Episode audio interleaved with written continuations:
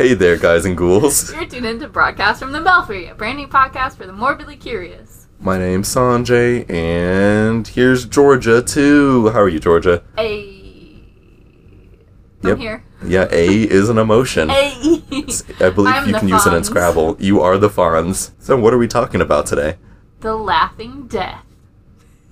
That doesn't sound fun. It's gonna be great. It like has the word laughing in it, which makes me think it'll be amusing, but not like in a haha way. More like in a like general like this is a weird turn of fate way. I think pathological. Pathological laughter is key here. Sweet. So I was on a roller coaster yesterday. I went to Oh. Worlds of Fun. It was a good Did time. really? Yeah, I did. It was two days ago, a day and a half ago.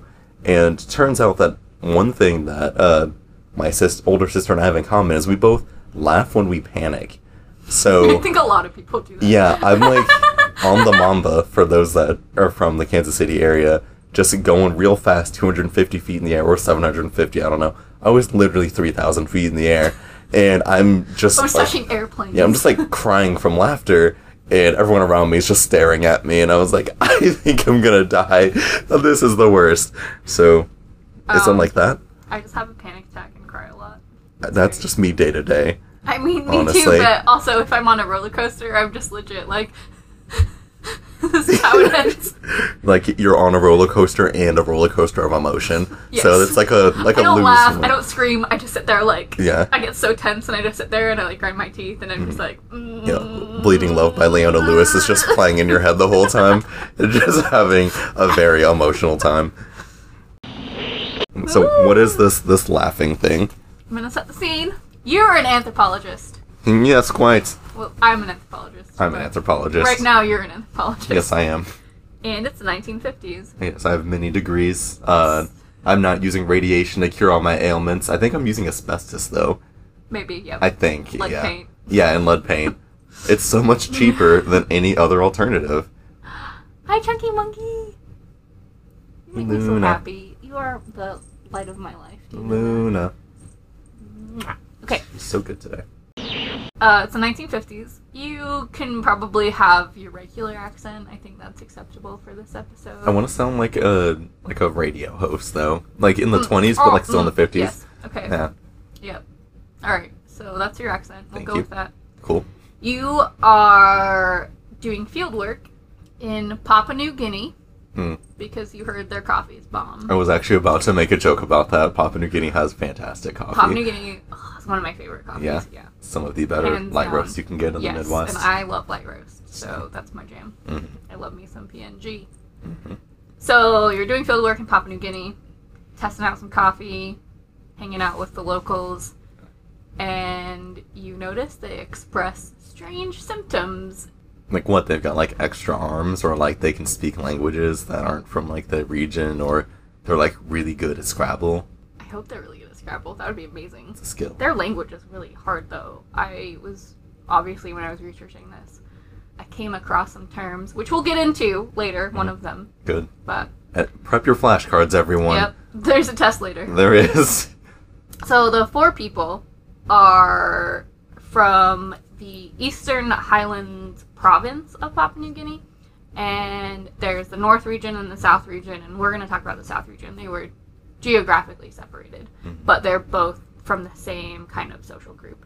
You're hanging out with these people. hmm I walk in. I'm like, "Hey, what's up, dead dudes or dying dudes? Uh-huh. What's good?" Well, you notice that their funerary tradition is to consume the body of their family member who died. That's fucked up, man. Why? because it's called transumption in this case. It expresses love and grief. They also believed that the abilities and strengths of their loved one would be recycled and transferred to you and you know whoever ate So you're saying that like the dead person. if like if my dad could make like a bomb fillet, you know, like his filet mignon is like renowned in the region. He dies, and I'm like, ah, dude, LJ, I miss you, but I want that recipe. If I ate his flesh after he died, then I would also be able to recreate this dish to the full extent that he could. Potentially. Why didn't Can anyone we test just this? pause? Hold on. I was watching Queer Eye the other night, and there was, you know, they did the one season in Kansas City, Yeah. and they talked about the two sisters that do the barbecue place. Have you, have you watched it? I haven't watched that episode. No. Okay, but it's so cute, and they use their dad's recipe, and then they just Does it include his flesh? yes. Oh, sick! Every little piece. Jones Barbecue in Kansas City uses Yeah. the flesh of their father. Go Yeah, it's true. check it out. Please don't sue us. It's not true. they they probably don't. I I am not led to believe they There is would. a secret ingredient. You never know. Yeah, it's not love. It's, his Papa Jones. Cremated ashes. Yeah, exactly. There's so many 90s sitcoms where people like make uh like Nesquik out of ashes and stuff. Grandma's ashes. So Yeah. gross. That That's so true. gross. That is a common trope. it doesn't which doesn't make sense. It's like uh angry girl, love struck guy, dumb jock eating grandma's ashes. like it's just in the top like 10 tropes from the 90s. Doesn't make any sense. So we're in the Eastern Highlands province. Between 1957 and 1960, a thousand people died with these weird symptoms, What? at least. And the anthropologists that were there doing their field research theorized that it was this endo-cannibalistic ritual that they practiced. That's such a large leap though. I mean, wow, how could that have any negative side effects? You're eating dead people. Do you know what endo-cannibalism is? It's when you eat the the intestines, I assume. I don't know. Endocannibalism is when you eat someone from within your social group, whether it's like your family, your tribe, your community. And then exocannibalism also occurs in other parts of Papua New Guinea. And then it's just like strangers. For example, if you took a captive, also happened in Aztec culture too. For example, if you took a prisoner because they wronged you or they Mhm. were a war captive or something like yeah, that, they stepped on your you Jordans. would Yeah. sacrifice them and eat them. That's exocannibalism. They're outside your social group. You're doing it for different reasons. They're not from your community. That, do they like cook them? It's like a gross question. It depends. I, d- I think that should be an all the time thing. I think that well, and that's one of the things about prions is you usually get prion diseases, which what we're talking about is a prion disease, and you usually get prion diseases from eating raw flesh. So do you think there was like a Bobby Flay or like a Gordon Ramsay of like eating people, and they're like just like very very I feel like, like, Bobby? Flay has the most appropriate name, That's true. flaying them. I also feel like Bobby Flay could eat a person. Like Gordon Ramsay at least has a heart Did of I gold. tell you about? I was listening to this scary story one time, and it was about this person being chased through the woods, and it set it up like it was a werewolf. But then when the conclusion, the scary conclusion, actually happened, it was Guy Fieri. It was hilarious. What? I wish I could remember what it was because it's one of the funniest things I've ever seen. And he wasn't trying to chase them out of the woods. He was chasing them into Flavor Town. I oh, this sounds so great. I wish I. And it was like so dramatic and like super well written, and then you're like, oh my god, this is like a werewolf or whatever. Nope, Guy- Guy Fieri. Guy Fieri. They're he's talking Italian. about they're talking about his hair and his red eyes and like Yes. fingers. Have you ever seen Guy Fieri eat in slow motion? no. It's an experience. Ew. It's a lot. Okay, so I'm not gonna promise we're gonna put that any of this in the show notes, but if we can find it, we will put that story, and I will put uh, Guy Fieri eating. Let's put Guy And Fieri this- eating in our bonus content when we show each other all the shit that we talk about. It's so it's not gross. Like he's passionate about what he's doing. like he's every bite is taking him to Flavortown, you know. But as he's brought back, you feel a little bit of despair because you can like feel his loss.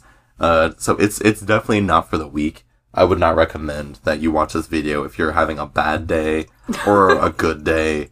Um, maybe it's only for people that live very medium lives like me. So enjoy this uh, eight second ASMR of me pouring wine.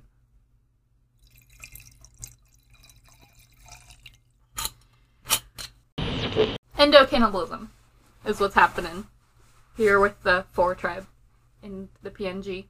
hmm So women are most commonly consuming the brains of the deceased. They they typically go for the brains and the spinal cord traditionally, uh, and then the men the men are the ones who consume the muscle tissue because muscle strength. Men gotta be strong and women gotta be smart and have backbone. Exactly. I guess. Sure. yeah. I So know. women ended up way more likely to contract the disease. Hmm. And the thought process so, in a, their cultural belief, you have basically, okay, from what I understand, you basically have five souls. Okay, I'm very interested. And each of them represent like a different part of your body or your spirituality or Mhm. whatever. The women were supposed to eat the, the the nervous tissue because they were most suited to contain the soul, the part of the soul, the type of soul, whatever. That's called I don't really know how to say it. Quella or Quela. I say that every episode. I don't know how to pronounce this, but And no one else will know. Historiographical. Look Yep. at that first time. anyway, the Quela, I'm just gonna call it that, was the part of the soul that was the escaping pollution from the decomposition of the flesh and physical body. hmm And apparently, if it wasn't properly contained and the ritual wasn't performed properly, whatever, it can harm the family members Whoa. in this cloud form that's also shaped like a man. So it sounds like a ghost. really. Yeah, that's so Yeah. cool. And the more decomposed the body became, the more powerful this s- spirit would become. This BO ghost. Yeah. Yeah, so you Yeah, that's what you're describing is like body odor but like personified. A cloud of body Yeah. odor. So you're saying that if I don't eat grandpapa's like body as soon as he dies, like all the Axe body spray that he put on in his lifetime is going to like Go wears from Old Spice. No, he on. doesn't. He Yes, wears he, does. wears Axe. Oh. Like he's getting tons of ladies. You know, he's double Okay. pizza chesty. All right. Uh, like all the Axe will like lift from his pores, go from like his like head to toes, and then pull his soul out. Yep. And then kill my siblings. what scent of axe is it though? Uh, Phoenix. okay. Classic. No, OG. it's got uh, it's got to be something new and spicy. It's probably like renegade firearm or something. Does that sound like an Axe uh scent? Okay, yeah. like he's a grandpa's definitely wearing renegade firearm. 100%. Specifically with the women, it's their womb that is the important part. So I would be intrigued. I wish I had more time to research further because I would go hardcore into this. But I'm wondering if that has something to do with their afterlife beliefs as well. And then, because a lot, there's a tribe in Africa that I read about, and they believe that babies have to be, you put these charms Mhm. around babies, and I think maybe there was a common, there, there, like, I think maybe that SIDS was a common occurrence during this particular time, and so they would put all these charms around the baby's, you know, crib because they believed that the baby dying was it rejecting its new life. It, it was a reincarnation of an ancestor, and it was Yeah. rejecting its new life and going back to its old life in the spiritual world. So, like, putting the charms was kind of guiding it towards a, like, proper life or Yeah. a proper host yeah, for so this it would, ancestor. it would like keep it within this world to grow up hmm. again with its family. nice, that's pretty cool. Yeah. So I'm wondering if they had some kind of beliefs like that. If the if it's the soul of the decaying flesh and it's the womb that's important to containing it, then I'm Mhm. wondering if there's some kind of correlation there with their afterlife and rebirth and hmm spiritual beliefs. Or if they were just like, I don't know what this, like, weird orb thing is inside of this lady, but we should probably eat it just in case. Yep. Sure. Yeah. hmm One or the other. But that also made women eight times more likely to be infected. Eight times. And they didn't have a large population, so. Yikes. And part of the ritual, so it started with two or three days of grieving, and then the body, I'm assuming there was some ritual cleansing process happening, and then the body was laid out on some, like a bed of greens, like leaves. Yeah, greens. um, uh, I assume there were like some some hic- hickory wood chips underneath. Depending on the season, Yep. and if there's a Panera nearby, you may have Let's just talk mandarin about how oranges, excited I am blueberries. for squash. For Dude, the squash soup. soup. Okay, everybody, we talk about soup a lot in this podcast because Georgia has a, a soup kink, and I Autumn work at a squash- supery. Only autumn No, you you all are not ready for the amount of autumn squash soup we're gonna like so slurp excited. down in this recording, like or in these upcoming recordings. It's gonna be fall, and we're just gonna be like, No, it's just gonna be like I don't know if any of you have watched the grapefruit video. Um, if you have, you know what I mean. If you hadn't, I'm not gonna link it. You can like look it up of your own accord. It's a lot, but uh, yeah, I'm just we're just gonna go to town on some butternut squash soup. It's so good, so good. Um, but yeah, so they actually it's probably more like a, a nice like goddess salad because you're appreciating the life as well as the Yep. body. Yep. So you're gonna have some greens in addition to cranberries on top. oh no like- no no it's bacon bits, eggs, you know some pickled red onions, some tomatoes. Put a nice uh, put a nice dressing on there, very- basil based. It'll be nice. Mm, Mm-hmm. mm, I do love basil. The body was put on this bed of leaves or greens. Can I help you? That's my wine. Wine is not for kitties. Body was put on this bed of leaves. Mm-hmm. And the purpose of the leaves was to ensure that nothing was wasted, so no bodily fluids would seep into the That's gross. seep into the earth because because they believed that even just like a little bit of blood seeping into the ground or whatever would mean that this Quaila was escaping and could come back to So harm them. they were just like making like They used every part of the body. That's so gross. They're like literal like pork chops from from grandpops. You're making Bloody Marys from your Aunt Mary. Like stuff like that's just I don't like this at all. And they would like they would ground their like bones up to use in other things like bone meal. Nothing is wasted. And then the it was the women's job to dismember the body, prep it, carve it up, and share it. Mm-hmm. And then it was rare that men were were involved in the ritual, but if they were, like I said, they consumed the muscle tissue. Um, and some parts of like this whole process took weeks because there was like so much purification and cleansing. But that also means that the body was just terrible unless they just like roll you around in like a bath of salt beforehand. But the the actual cutting up of the body happened after like two or three days. So it was like weeks to prepare, like before the death of the person. I think like, it can be so assumed. the consumption was one part, and then the parts after that Mm-hmm. took a long time because they would perform which ritual rituals. It's called a ritual because you make them into a sandwich, obviously. They perform rituals on the women who consumed the bodies Mhm.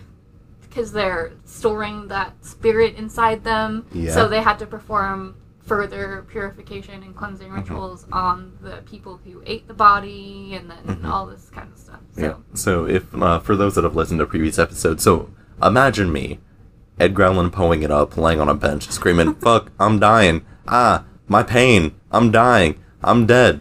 There's this squad of Papua New Guinean police or like corpse retrievers that like run up and like hup hup hup hup, I'm and not they dead have yet. yeah no I'm not dead yet, and they just hit me with a club, and uh, they like throw me onto a stretcher, and they just hup hup hup hup and take me to this uh, this like big kitchen, and I'm eaten within like let's say three days. You know, a day for them to make sure I'm actually dead.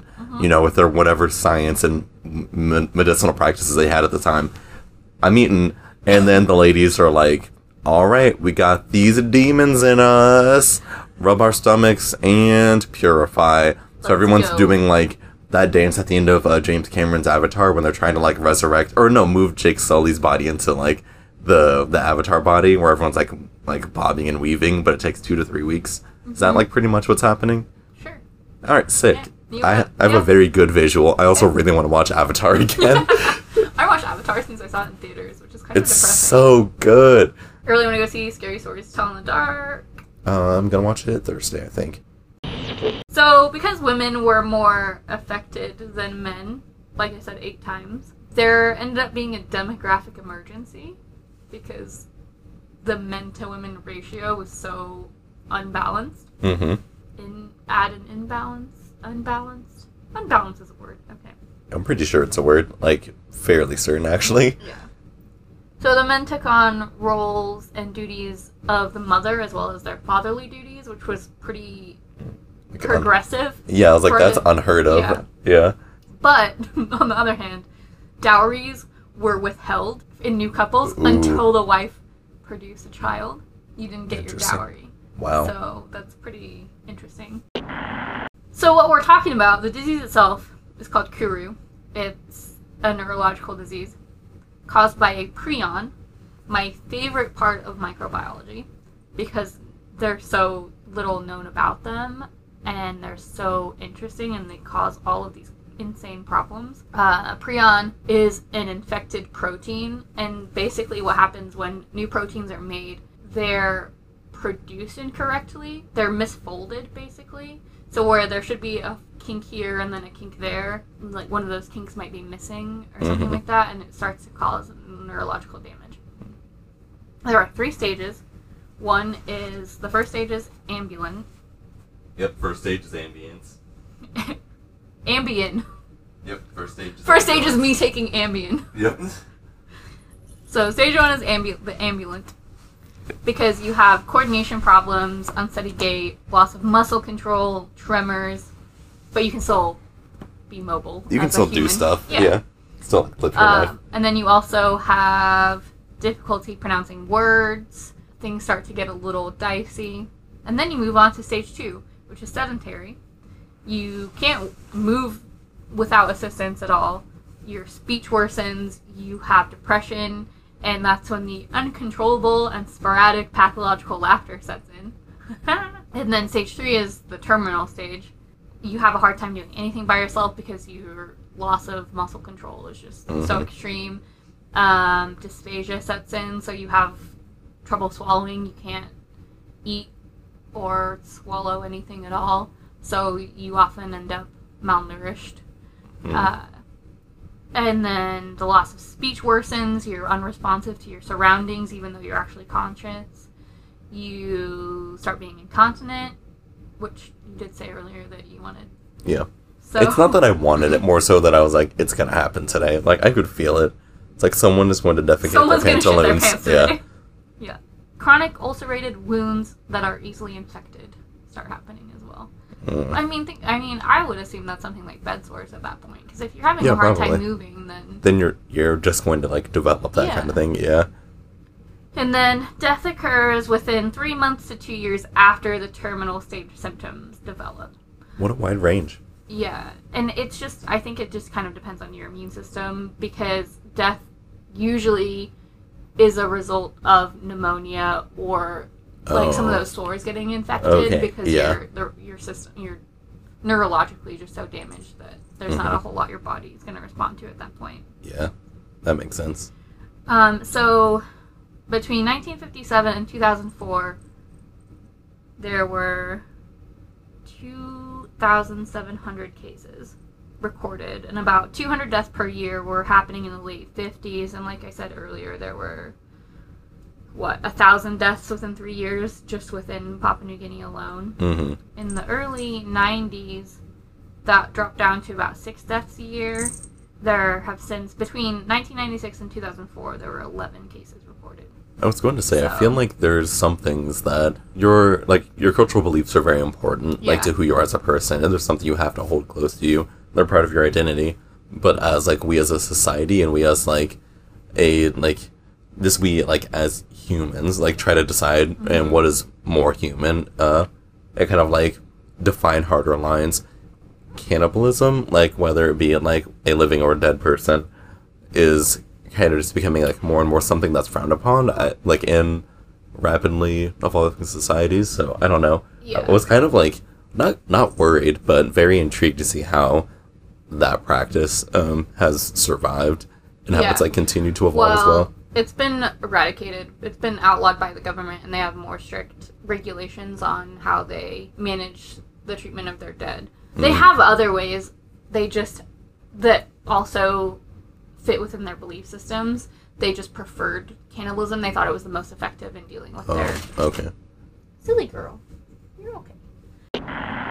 Not to get on a soapbox for a minute, but this is why anthropology is so important because if you go back, what, four years now, and think about the Ebola outbreak, Mm-hmm. part of the reason why the most recent Ebola outbreak was so intense and deadly is because you didn't have anybody there to explain to the family members of those initially infected people that their funerary practices were what were causing that dramatic spread. Because in- in the cities where it was happening, the cultural, the funerary culture was to personally, the family members washed the body, but Ebola is so transmutable that just that contact with bodily fluid was enough to pass it on to the next person. hmm So, uh, that's yeah, that's why. And I was taking my microbiology class at that time, which was super fascinating because we talked about Ebola a lot. But hmm yeah, I got really into the Ebola outbreaks. I would listen to NPR on my way to school every day just to hear about it. You're so cool. I know. Prions are really resistant to degradation from enzymes and other like chemical or physical means, which is probably why there's not been an effective treatment that's discovered. I mean, if you think about it, antibiotics are just introducing one thing to counter another, but Mhm. there's nothing that counters the effects of the prions. There's nothing to correct the production of that misfolded Mhm. prion, and there's nothing to destroy it. Yeah. So It's Yeah. still gonna be like there no Yeah. matter what. hmm the practice, the the the endocannibalism practice stopped in the 1960s, but because Kuru has such a long incubation period, some of them, like some cases, still pop up every now and then, which is Mhm. probably what a lot of those 11 cases that popped up were. I mean, it Yeah. takes 10 to 13 years to incubate, hmm Um, but once you start, like I said, once you start expressing symptoms, you have a year on average. You're dead within a year. hmm So, in humans, CJD, Creutzfeldt Jakob disease, is pretty. It's a little more common than Kuru just because it happens usually genetically, uh, instead of as a result of consumption. Uh, variant CJD is kind of related to mad cow disease, which we'll Mhm. talk about in a minute. But again, death occurs with CJD in CJD without a death occurs Without a shit. without a shit. Yep. Death occurs in people who come down with CJD in about a year, and they also develop rapid dementia. So that's fun. hmm Dementia's fun. Yeah. And then as far as other forms of prions go, like I just said, the most well known is probably BSE, bovine spongiform encephalopathy. That sounds a lot more fun than I assume it is. How can I say encephalopathy without a problem, but I can't say historiographical without having to spell it out? You also can't say sponge form correctly on the first try, which Spongiform encephalopathy. what's wrong with you? Spongiform. Spongiform. Spongiform. Spongiform. Are you making fun of me for being British? Yeah. Am I saying it particularly English? yes. I don't think I am, but like okay. pretty sure you are. It's okay. So BSE is mad cow disease. Get over it. Which I remember very well. Between 1986 and 2015 in the UK, 184,000 cattle were diagnosed with BSE. The peak of that being in 1993, and I was five then. So hmm I remember this being all over the news. I remember not being able to eat beef. I remember people freaking out about this. hmm Uh, and at that time, 4.4 million cattle were killed just as a precaution, What the fuck? which is really depressing. Cows are so cute. But also, even like the amount of work that you have to put into and the amount of like resources it takes Yeah. to grow like a fully grown cow Yeah. is ridiculous. Yeah. So that's so that's And- like livelihoods like ruined as well. That's mm, it's big sad. And all of this was a result of cattle feed containing meat and bone meal that contained the remains of other cattle. So they were like killing cattle, grinding their bones, making meal, feeding it to other cattle, not really making the. Con- Yeah. Well, that's so dumb. Yeah, because think about all of the things like once you send a cow to a butcher, you get all your good cuts of steak and beef and everything. Even, mm-hmm. you know, the tongue if you're into lengua tacos or whatever. The rest of it just gets ground up and turned back into cow food. So the outbreak in the UK was so bad because that was being fed to dairy cows. Hmm.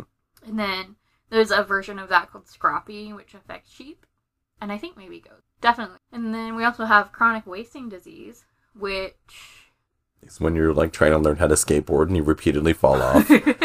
wasted. yeah. Thank you. I'm glad that joke landed. At least in this room, that joke landed. That's all I care about. Hey, I used to wear DCs and pants every day. How was that cool? I've played Tony Hawk Pro Skater 3 a fair amount in my time. Chronic wasting disease affects deer, elk, reindeer, moose. It's called a chronic wasting disease because drastic weight loss within the deer or moose mm. or elk is one of the major symptoms. Then they also have a lack of coordination, which kind of sounds funny in a not funny way. Because, like, I'm thinking baby giraffes over here Oh, yeah, like, awkward mhm. can't walk. Drooling, excessive thirst and urination, droopy ears, and then they just stop being afraid of people, which is kind of terrifying. I don't want a moose to not be afraid of me, which I think it's not anyway, but still. You also just described like the average frat boy in 2019, though. So if you like compare them that way, excessive thirst and urination, yeah, lack of fear of people, yeah, lack of coordination because they're drunk, yep. drastic weight loss because they don't eat food and they just drink all the time. And you gotta drink all your calories. Yeah. It's so much healthier. yeah. That's what I got. Go on a tangent if you want. So, do you want to hear something so uh, about Papua New Guinea that I really enjoy? Yes. So, you may be familiar with the the Dwinny pig, also known as the guinea pig in the United States. Yes. Do you know how they travel? Like, do you know how uh how the guinea pig lives its life and how it No. like moves from like location to location. in the habitat that it's supposed Yeah. to be in that's Do you know- not in a teenage girl's bedroom? yeah, do you know how? No. They move in herds. That's so cute. It's so cute. so there's just like uh, I think there's like a, there's a fair amount of different We're like gonna find a types. video of a herd of guinea pigs. They're adorable. I want to. They're like lower than the grass, and you just hear like the, and they're just like all running. It's, You oh, it's so cute. I love it. I no longer have guinea pigs. Uh.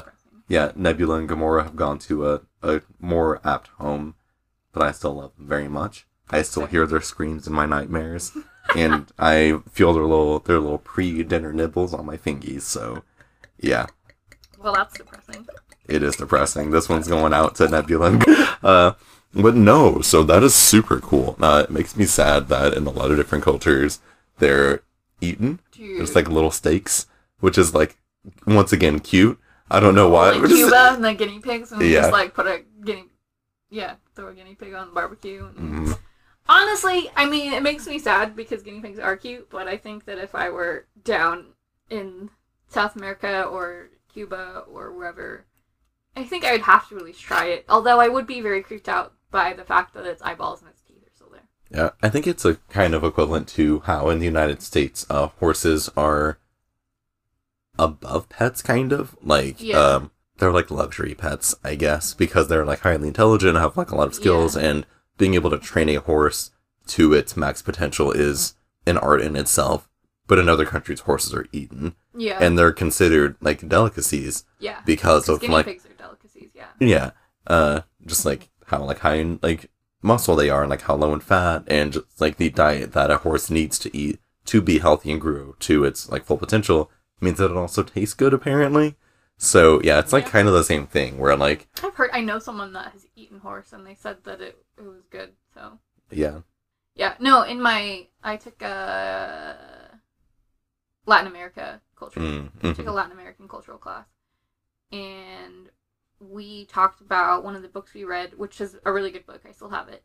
It's about how it's kind of about the effects of communism in Cuba today, and how so many people are finding these abandoned lots and turning them into ur- urban gardens Mhm.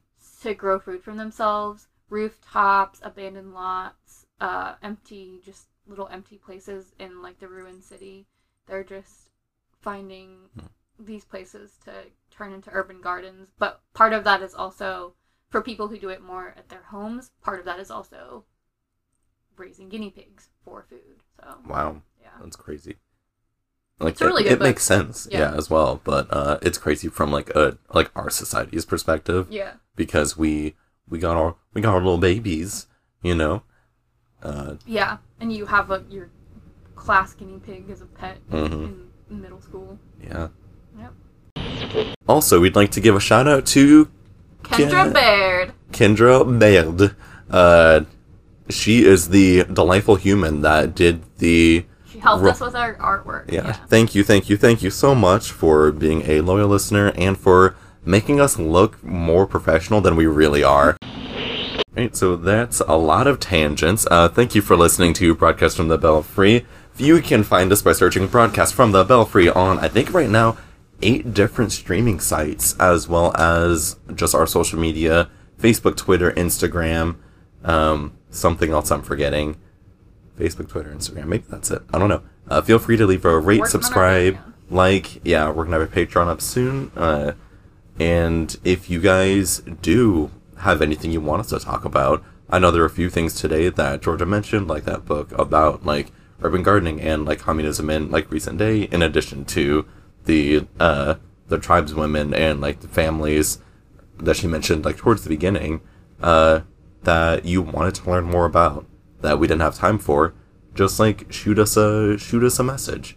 You know, uh, we read everything we're sent, and we love hearing from you guys. So we appreciate you. We love you, and yeah, leave us those leave us those rate subscribes, and potential topics you'd like to hear about.